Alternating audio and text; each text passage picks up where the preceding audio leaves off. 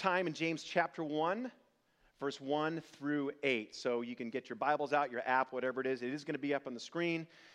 My brothers there hopefully be able to uh, keep up. Um, I'll tell you this that we, God had put a particular word on my heart, and I've been you know, working through it over this past week. And when Kimberly and I came here yesterday afternoon to set up the table back there with the, with the coffee stuff, Pastor Linda was here. We were chit chatting, and dang it, you know, after talking with her and then getting in the car to drive off to where we were staying overnight, I was sensing, oh, I think I need to change the message. This stinks. I don't like having to do this the last minute. And my wife leans over to me. She says, honey, I, I think you're supposed to change the message. I'm like, dang it. And my wife confirmed it. Spirit confirmed it. Linda influenced it. No coffee for you, sister. So I basically had to pull an audible, just kind of like switch this thing late yesterday afternoon. So we're just going to trust God is going to do what He does because it's His church, His word, and I'm a mess. So um, that's where He works the best, right? In our messiness. So this is what's so cool about the book of James. Okay, first of all, it was it was actually considered to be the first written book of the New Testament. Okay, so although in your Bible that's not the order you see it, it was considered to be the first written book, somewhere around before the year 49. And another one of the things I love about the book of James and nobody else can claim this, it was written by the half brother of Jesus, whose name happened to be James. You know, and so we get this incredible perspective from the half brother of Jesus, who was there at the launch of the church, before the launch of the church, raised next to Jesus. That could give you an inferiority complex right there, right? But then also one of the key leaders in the church. So all of God's word carries some authority, but I've got to think, man, this is some this is a special bit right here. And, and James, you're going to see that he comes right at the church. I mean, it, it's like a sucker punch, it's a love punch, but he's coming right at the church and he's challenging the church to basically walk in the way that honors Christ in the midst of trials, in the midst of persecution. It was a difficult, brutal time, as much of the beginning of the church was at that time. As, as a matter of fact, James in, in, in, verse 1 calls it the people of the dispersion. They were, they were, they were, they were dispersed, they were, they were running because the persecution was so heavy. So we have to understand that this church, this, this book was written to a persecuted church. Now, that poses a challenge for you and I because we're living in 2021 like, we're not being persecuted here in America, the church. Now, some of you right now just went, uh huh, COVID. No, that's not persecution. That's called inconvenience, okay? We couldn't gather. You may not have liked it. Maybe it pressed into your civil liberties a little bit, whatever. That was not persecution, okay? Text Pastor Steve when you get your head lopped off, okay? That's persecution. You go around the world right now, people are getting tortured. Their families are being drug away from them, their businesses are being taken from them. As they were back then, that's persecution. So, what do we do with that? How do we contextualize that today? I've got to believe that God in His sovereignty knew that we'd be sitting in this church in Amador County in 2021 reading this. So, what do, we, what do we do with it? Well, the reality is there are trials happening. Each one of you is facing something in your life right now. Some of them are brutal. There's sickness, there's disease, there's mental illness, there's poverty, there's whatever it might be. And I'm not talking about your car breaking down, okay? That, again, is inconvenience. It's a bummer, but some of you are dealing with some really, really hard stuff. So we're going to use that as our context because that's what we've got. Now, some of you, praise God, are going through a season, a mountaintop season. Enjoy it because guess what? Trouble's coming. I'm not, not claiming that. That's just reality. We live in a broken world, it's coming. So we've got to be equipped for that. So that's my hope today. Um, one of the things I noticed as, as going through this book is how James is challenging the, the believer into a deeper, more authentic walk with Jesus. He's saying, look, this is what a transformed life looks like. If the Holy Spirit is living in you, this is how you ought to respond to trials and to difficulties when you want to cave in to the world. Back then, the tendency is going to be, man, Rome is glitzy. I'm going back to that. I don't want to be a Christian anymore because everything's been taken from my life. I'm getting beaten. My life is miserable. It, can you imagine how easy it would be to cave in to your old comforts back then? This is what he is addressing. He's saying, I love you, but don't fool yourselves into thinking with a worldly mindset and worldly responses to the challenges that you are dealing with. So let me read uh, chapter 1, verse 1 through 8 here for you. Follow along if you like. James, a servant of God and the Lord Jesus Christ, to the 12 tribes of the dispersion. Count it all joy, my brothers, when you meet trials of various kinds, for you know that the testing of your faith produces steadfastness. And let steadfastness have its full effect, that you may be perfect and complete, lacking in nothing. If any of you lacks wisdom, anybody lack wisdom here? Come on, put your hands up. Okay, I was going to call you liars. All right. If any of you lacks wisdom, let him ask God, who gives generously to all without reproach, and it will be given. Wisdom will be given. But let him ask in faith without doubting. For the one who doubts is like a wave of the sea that is driven and tossed by the wind. For that person must not suppose he will receive anything from the Lord. He is a double minded man, unstable in all his ways. Father, Lord Jesus, these are your words. Holy Spirit, we ask that you would have your way today with us, with, with the guy sharing your word, that your, your word would go through this imperfect being, but it would be presented perfectly, like our Lord Jesus. In his name we pray. Amen. So, in, in these first verses, James makes it clear that one of the marks of a true Christian, listen closely, one of the marks of a true Christian is that they suffer well. My thoughts exactly. Welcome to church. Like, you suffer well. It's one of the marks of a true follower of Christ. Simply put, to suffer well means that in the midst of struggle, we move toward Jesus and believing in Jesus and not toward the world. Okay? In the midst of struggle, we move toward Jesus and not toward the world. So, my hope and prayer for us today, folks, is that God, in His mercy, Lord, in your mercy, help us view trials as a means to seeing and experiencing you, Jesus, as our greatest treasure. That's, that's my prayer today. So let's go right to verse 2, 2 to 4. Count it all joy, my brothers, when you meet trials of various kinds. Why? For you know that the testing of your faith produces steadfastness, and let steadfastness have its full effect, that you may be perfect and complete, lacking in nothing. As I studied this more and more, what I realized was that he's calling us to joy, to joy not because we're in the midst of trials, but he's saying these trials bring about something. They bring about this testing of our faith, which produces steadfastness. And out of that steadfastness, we've become perfect and complete, lacking in nothing. So that joy comes from becoming perfect, complete, lacking in, in nothing while we're being steadfast in the midst of trials. He's not saying, man, you guys are getting your, your, your, your family beat up. Be joyful about that. That's not what he's saying. He's saying, as you remain steadfast by the power of the Holy Spirit through your trials, something is going to happen. God is going to do a work in you and what, the, what that is, is you're going to become perfect and complete, lacking in nothing. And this is what that is it's growing in Christian maturity. Going through trials, we grow in Christian maturity. So, what happens is we, we, we, learn to know in the depths of our heart that Jesus is our everything. That's a capital E, everything.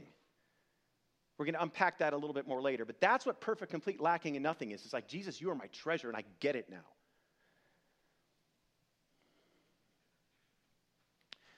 James makes it clear that trials are foundational in getting us to this place of being perfect and complete and lacking in nothing. They are foundational in our transformation and our maturing of Christ followers, uh, as Christ followers. And frankly, I'd rather take the mountaintop experience. Lord, can I just mature on the top of Carson Pass there, fly fishing? No, I'm going to put you in the desert. or I'm going to allow you to be in a desert, and you're going to meet me there, and I'm going to do an incredible work in you, and then eventually through you for my glory and for your good. So, how does this work?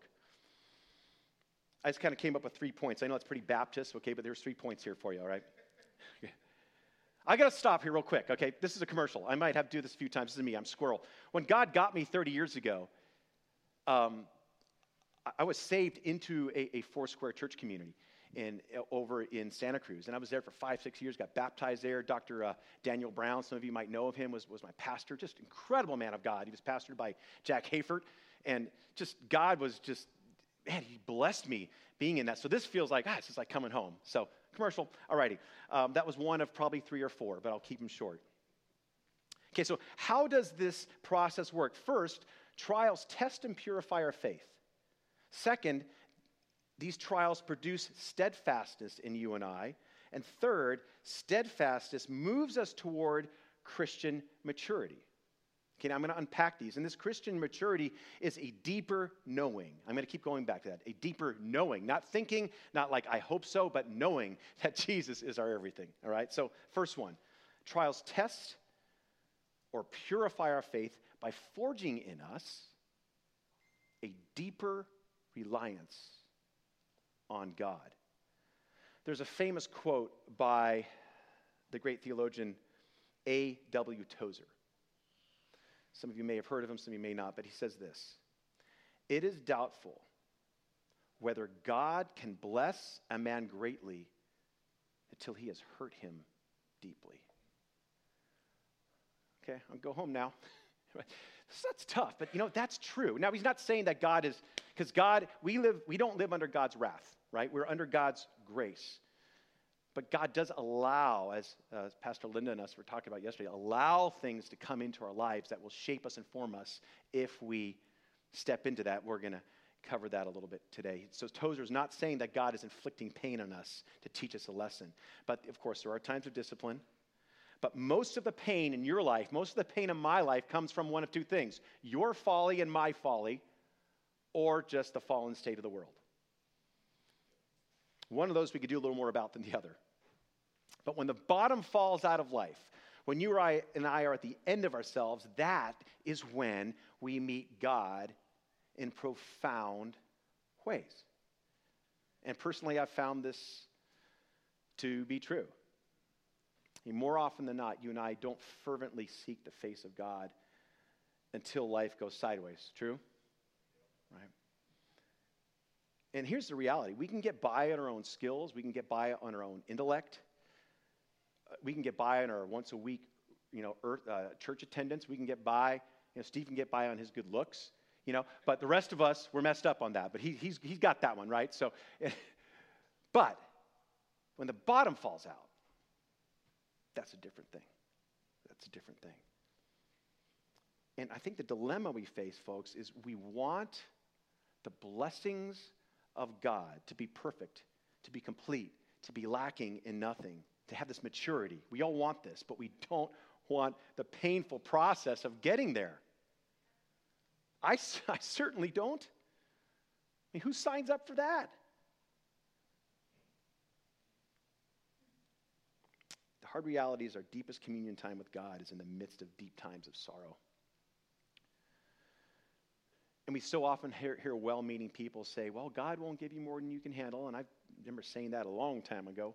God took me out to the woodshed and took care of that one. But um, it's a nice thought, but it's antithetical to God's teaching. We read actually in 2 Corinthians chapter 1, 8 through 9 says this. This is Paul speaking and writing a letter out, and the church again is being persecuted. For we do not want you to be unaware, brothers, of the affliction we experienced in Asia, for we were so utterly burdened beyond our strength that we despised of life itself. That's Lord Jesus, take me home. Let's go right now. Indeed, we felt that we had received the sentence of death, but that was to make us rely not on ourselves, but on God who raised the dead. Amen? So, travels travels. I, want to go on vacation, apparently. Trials have this way of magnifying our need for the presence and the power of Jesus. And that is a good thing. We just don't like the process, but it drives us into a deeper place with Him. So, some of what I'm sharing today um, has come out of, a, of what God's been teaching Kimberly and I uh, during uh, the season that we're in. Um, I'm just going to kind of share some personal stuff with you guys, and I hope that God uses it to minister to you. Uh, but it's very much in this context of trials. At the beginning of, of the year, I, I had burnt out through Christmas. I mean, uh, church stuff in, in, in, San Jose was, God did some crazy, amazing stuff, but everybody had to up their game, right? And I came out of Christmas, and my eyes were crossed. I was tuckered out, and I, and I wasn't sleeping like three or four hours a night for like two months. I'm like, man, I, I need a, I need a little break. Even my pastor brother I work with, he says, hey, dude, take you off the pulpit for, for like six or seven weeks, rest up a little bit, just do your other stuff. And I took a, a five day retreat up here to Jackson, up in uh, actually in Pioneer, and just spent some time with some friends in a little loft, did some fly fishing, some hiking, praying, journaling. I felt physically exhausted still when I came home because you don't get over lack of sleep that quickly, but I was, um, I was spiritually refreshed. God had ministered to me, and I came back. My, my physical tank was still empty. That was on a Friday. Then on, on Monday night, we get a call from Kimberly's mom, who lives in Vallejo. We're in Sunnyvale, so it's an hour and a half away. And she's just out of, out of her mind, panicked. She's freaked out. And she's, we kind of saw a few little clues of this earlier. She loves the Lord. She was hearing voices, bad ones, and hallucinating. And she was panicked. She was just, and, and to hear her on the other side of the phone was like, oh. And I know I, I share this story, and this is hard to share because I know even for my wife, for me to regurgitate the story here, it, it's hard for her in her spirit, but we know that God has been using this and He's healing us through this process. But she ended up, um, her mom said, please come pick me up. This is like 9.30 at night. So Kimberly drives out to Vallejo, picks mom up, brings her back to our house at midnight. You know, I'm laying there in bed. I'm so tired I can't sleep, knowing what, what's going to go on. And all heck broke loose. We set mom up in the room next to us. We're in a little house there. And um, it was hard hearing mom go at it with the voices all night long, pounding on our door.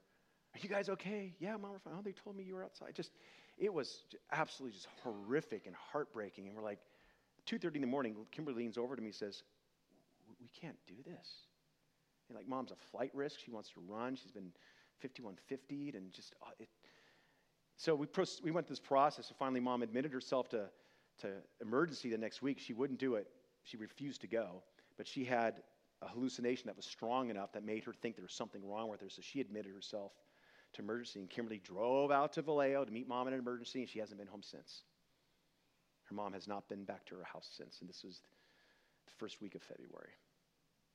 We've cried more than we've cried in our entire lives frightening. The system is a mess for people with mental illness. She's in her third facility, and so many times she's been to emergency like 10 times for nothing physical. It's just all up in the mind. It's no power of attorney. I mean, everything that's sideways in this could is sideways. Like, Lord, what? This, this, is, a, this is your child, Lord. What are you doing? What? Heal her. I've been praying, fasting. It's like, what? I don't know. And I don't know. We don't know. It's this constant letting go.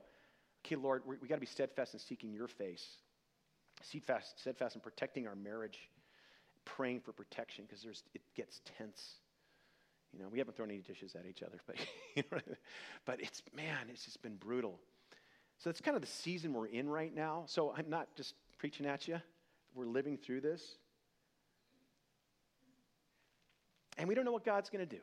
He's shaping us we're persevering by the power of the Spirit, and He's bringing people around us. And I had a pastor friend of mine up here ask me, Mark, what are you learning in this? I'm like, dude, are you freaking kidding me? I don't know what I'm learning.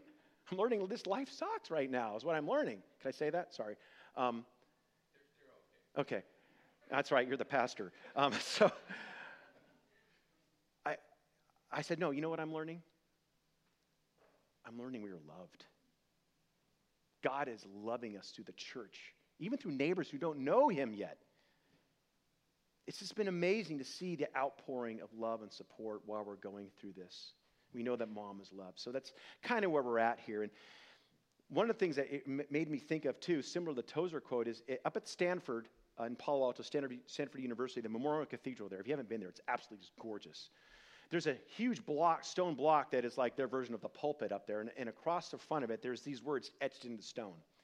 It is by suffering that God has most nearly approached man. Wow.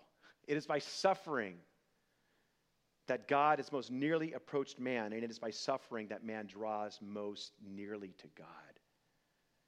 Dang it. I'm hearing it again and again and again. But it's what I'm learning now is it's in the sacred place of suffering with God carrying you and I that our faith in him is tested and purified. It is a sacred place. And I don't prefer it, but it is a sacred place. So, first, trials test and purify our faith. Second, trials produce steadfastness in you and I. Look at verses 3 and 4 in uh, James chapter 1. For you know, you know that the testing of your faith produces steadfastness. And let steadfastness have its full effect, that you may be perfect, complete, lacking in nothing. So, what does being steadfastness in trials look like? I think, I think the key is one little word. It's this word let. Let. That's not just like it sprinkles upon you. God's not going to sprinkle steadfast dust upon you. There's let. It means that means you, Mark, have got to be involved in what God is doing. You have to let. Doesn't mean like, hey, Lord, I'm letting you. No, okay, come on, step up, dude. You know, there's something that God's calling me to do in the midst of the trials. And our sister and I were talking about this yesterday with Kimberly. Let steadfastness. It means as we struggle through hardship, through the trials, we seek the wisdom of God and not the ways of the world. Amen? That's what letting steadfast do its work is. We seek God. We seek his wisdom. We seek his counsel. We seek the community of Christ around us we let steadfast do its work by faithfully walking in and seeking the ways of Jesus. You with me? All right? James calls this asking for wisdom. You've got a part in it. You've got a part in it. Jesus is going to do the work, but you've got a part in it. Holy Spirit's going to do the work, but you've got a part in it. Look what it says in verse 5 through 8. If any of you lacks wisdom, again, that would be all of us, let him ask God who gives generously without reproach, and it will be given. But let him ask in faith with no doubting. For the one who doubts is like the wave of the sea that is driven and tossed by the wind. For that person may not suppose that he will receive anything from the Lord. He's a double minded man, unstable in all his ways. Okay, let's just stop here for a second. When you first read this, you think, well, man, I stink because I doubt a lot. Anybody else here doubt? Come on, be honest. Okay, you're in church. I constantly doubting. My best messed up mind. I doubt, but you see through Scripture. Thank God you see examples in Scripture where people were doubting. And, and Lord, give me more faith, Lord. Give me the faith. Help me. Bestow faith upon me. This is not saying you can't doubt, but what it's saying is this double minded, unstable person, this is the best picture I come up with. Everybody, anybody try to stand in a canoe? Yeah, you remember those days, right? right? Try to stand in a canoe, it doesn't go so well, right? Well, what if you have two canoes side by side? You're getting smart, I'm standing two. No, that's not going to work so well either, right? Gonna, we're going to stop there. It's not going to be pretty, right? It's unstable. And what this is, if you have one foot in, I love Jesus, and one foot in, and I love the world, and I'm seeking wisdom here and here and here, I'm unstable in all my ways. And I'm not going to hear God because, I, first of all, I'm not being obedient what He's already told me, but I'm not seeking Him fervently. How many of us have sat here in church, Lord, I want a word. Give me a word. Give me a revelation dude, do what he's already told you to do in the first place, and you're probably going to hear a lot more from him. Was that too hard? Okay, we're all guilty of this. But this is what he's saying. Unstable is when you have one foot in the world, one foot in the scriptures, which is really almost no feet in the scriptures. It's going to go sideways. So being steadfast means seeking the wisdom of God and not the ways of the world. And these trials, they lead us to desperately seek God's wisdom. And that moves us towards transformation. And we, we, we start gaining this eternal perspective through, in and through our hardship. And, and one of the ways to seek God's wisdom is this. I, I love this one little verse out of Galatians 5:16. Listen to this. You guys have heard this a bunch of times. But I say, Paul's saying this, walk by the Spirit, and you will not gratify the desires of the flesh. Another word of ways of saying that you, you won't be doing things and seeking the ways of the world. Walk in the Word. And what it means here is keep in step with the Spirit. It says walk by the Spirit. It means keep in step. It means moment by moment, going through whatever, but in this context, trials. Lord, how, Lord, how do I how do I do this right? What do I do right now? I'm making this phone call to the facility to see how mom's doing. What, what, what do I do, Lord? Lord, I am at wit's end right now, and I feel like I, I'm going to lash out at my wife and say something unkind. What do I do? The Holy Spirit's not going to say, be a jerk. What's the Spirit of God going to say? Mark, humble yourself before me and before your wife. And if you were a jerk, humble yourself and go apologize. That's walking in the Spirit, keeping in step with the Spirit, asking for God's wisdom moment by moment by moment. And that's what this is over and over and over again, keeping in step with the Spirit, asking for God's wisdom. It's real practical. Thank you, Lord. And one of the hardest things that you and I contend with, folks, is, is the voices in this world that are going to point you inward to try to help yourself. How's that gotten you so far? How's that going? Yeah. Yep, there's a lot of manure back there from that in my life. It's going to point you towards worldly wisdom, towards self actualization. You could be you could be a better you, right? Lord, if I, if I could just understand my situation more, it's going to be better. See, the scripture points us not inward, but Godward. Scripture points to us not inward, but Godward. I love this from Psalm 46, 1 through 3. God God, God is our refuge and our strength, not me. God is my refuge and my strength, not me. A very present help in what? Times of trouble. Therefore, we will not fear, though he's not saying stuff ain't going to happen, he says we won't fear, though the earth gives away.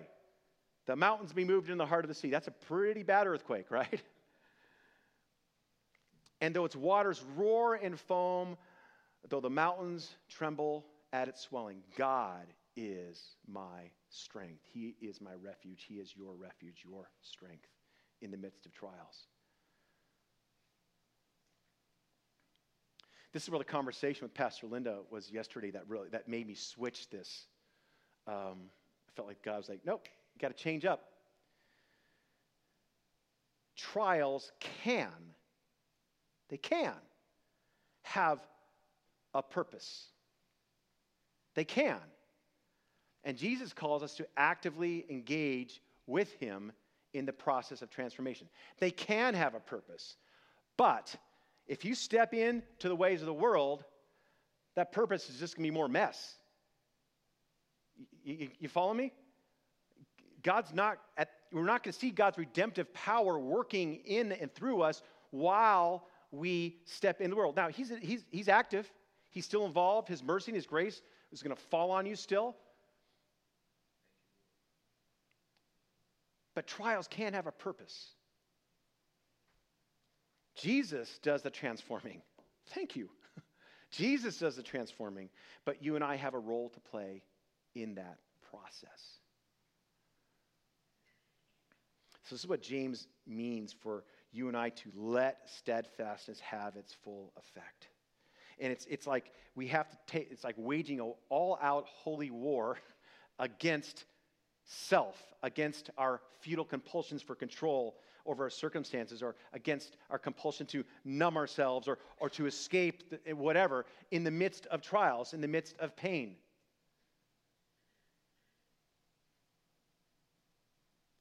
Just constantly, God, help me crucify my flesh.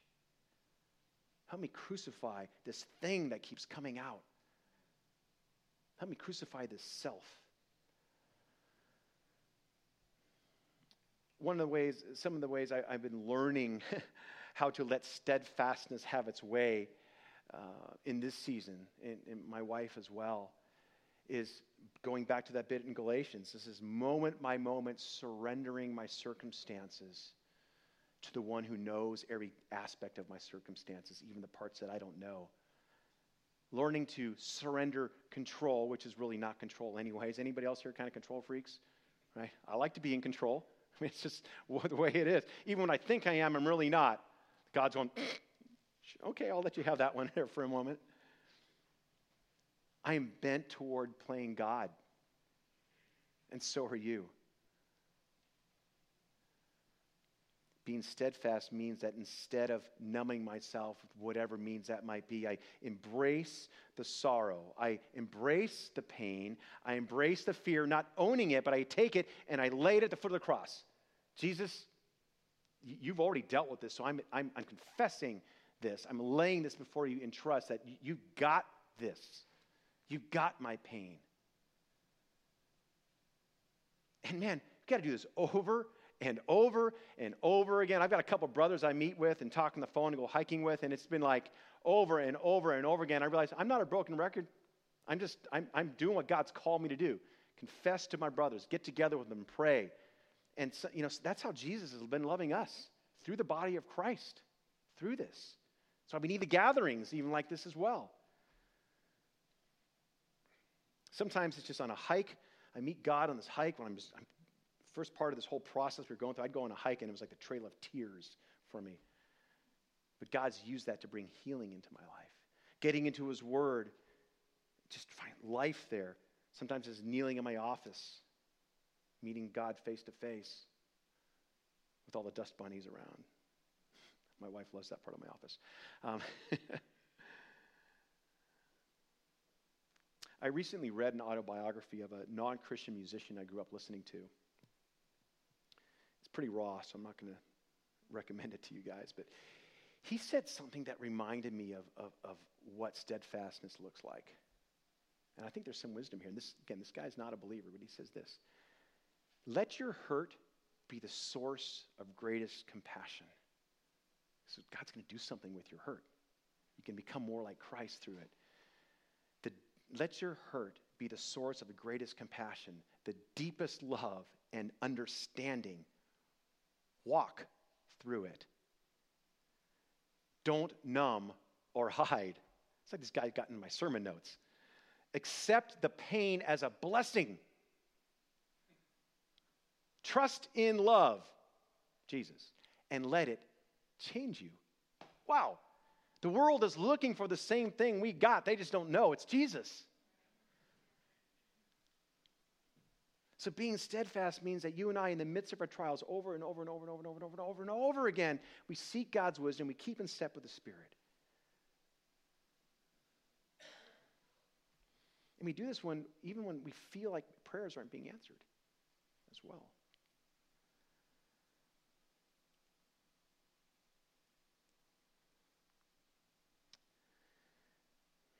I'm just rearranging my notes here in my head. You know, I think oh, I won't go there. This is what happens when God changes things. I love it. it's, it's through this, it's through the trials that this maturity comes, right? And, and it takes us beyond this intellectual knowledge of the scriptures, right? I, I know Jesus is real. I know he exists. Well, the demons do too, right? They're not saved. Another part of the book of James. But getting to the place where we are perfect and complete, lacking in, no, in nothing, meaning Jesus is our absolute everything, and I fully believe in him. This comes from, it's an experiential knowing. You hear me? I picked those words very carefully. We had a conversation yesterday. Experiential knowing. Beyond our intellectual understanding that is born, that Jesus is, is everything, and it's born out of walking, Him walking through with us through these transforming, purifying fires of suffering that burn away these layers of self that so often hinder our relationship with Him. And it's through this suffering with Jesus at our side, folks, that we gain this profound, satisfying, satisfying. Who wants to be satisfied in Jesus? Fully satisfied in Jesus. The satisfying, otherworldly knowing that He is our everything.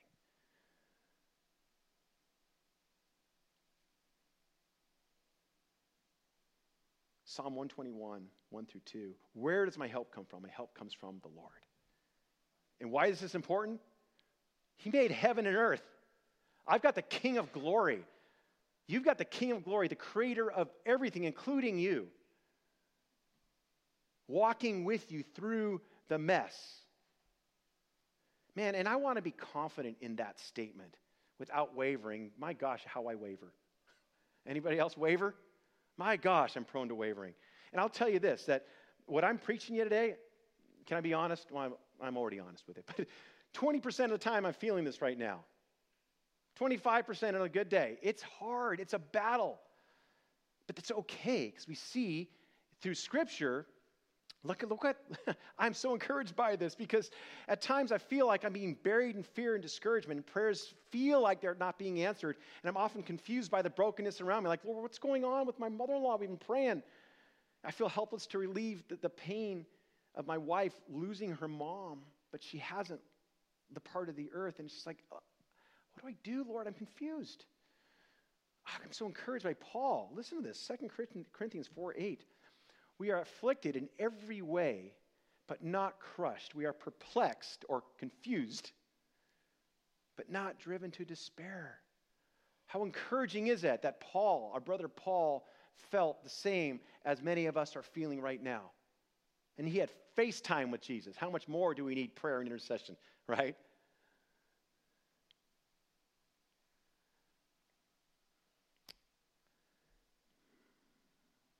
It's in the midst of the suffering that we are reminded, folks, we are reminded that we are being held and sustained by the one who suffered on our behalf. Amen? That's who's holding you. Man of sorrows. He's been through it in spades. So trials don't bring us necessarily what they want, but by God's grace, they could bring us what God knows we need. I don't care for that truth, but that is the truth. And James is not trying to minimize your pain and my pain, but he's trying to maximize our perspective. He's trying to stretch our perspective and give us eternal perspective in the midst of our trials. He's exhorting the church, he's exhorting, challenging you and I by the power and the grace of the Holy Spirit to remain steadfast in trials. Okay, we got to realize that your steadfastness doesn't come from necessarily you. Yeah, you're involved with it, but it's the Holy Spirit moving in and through you, and you being obedient in the process.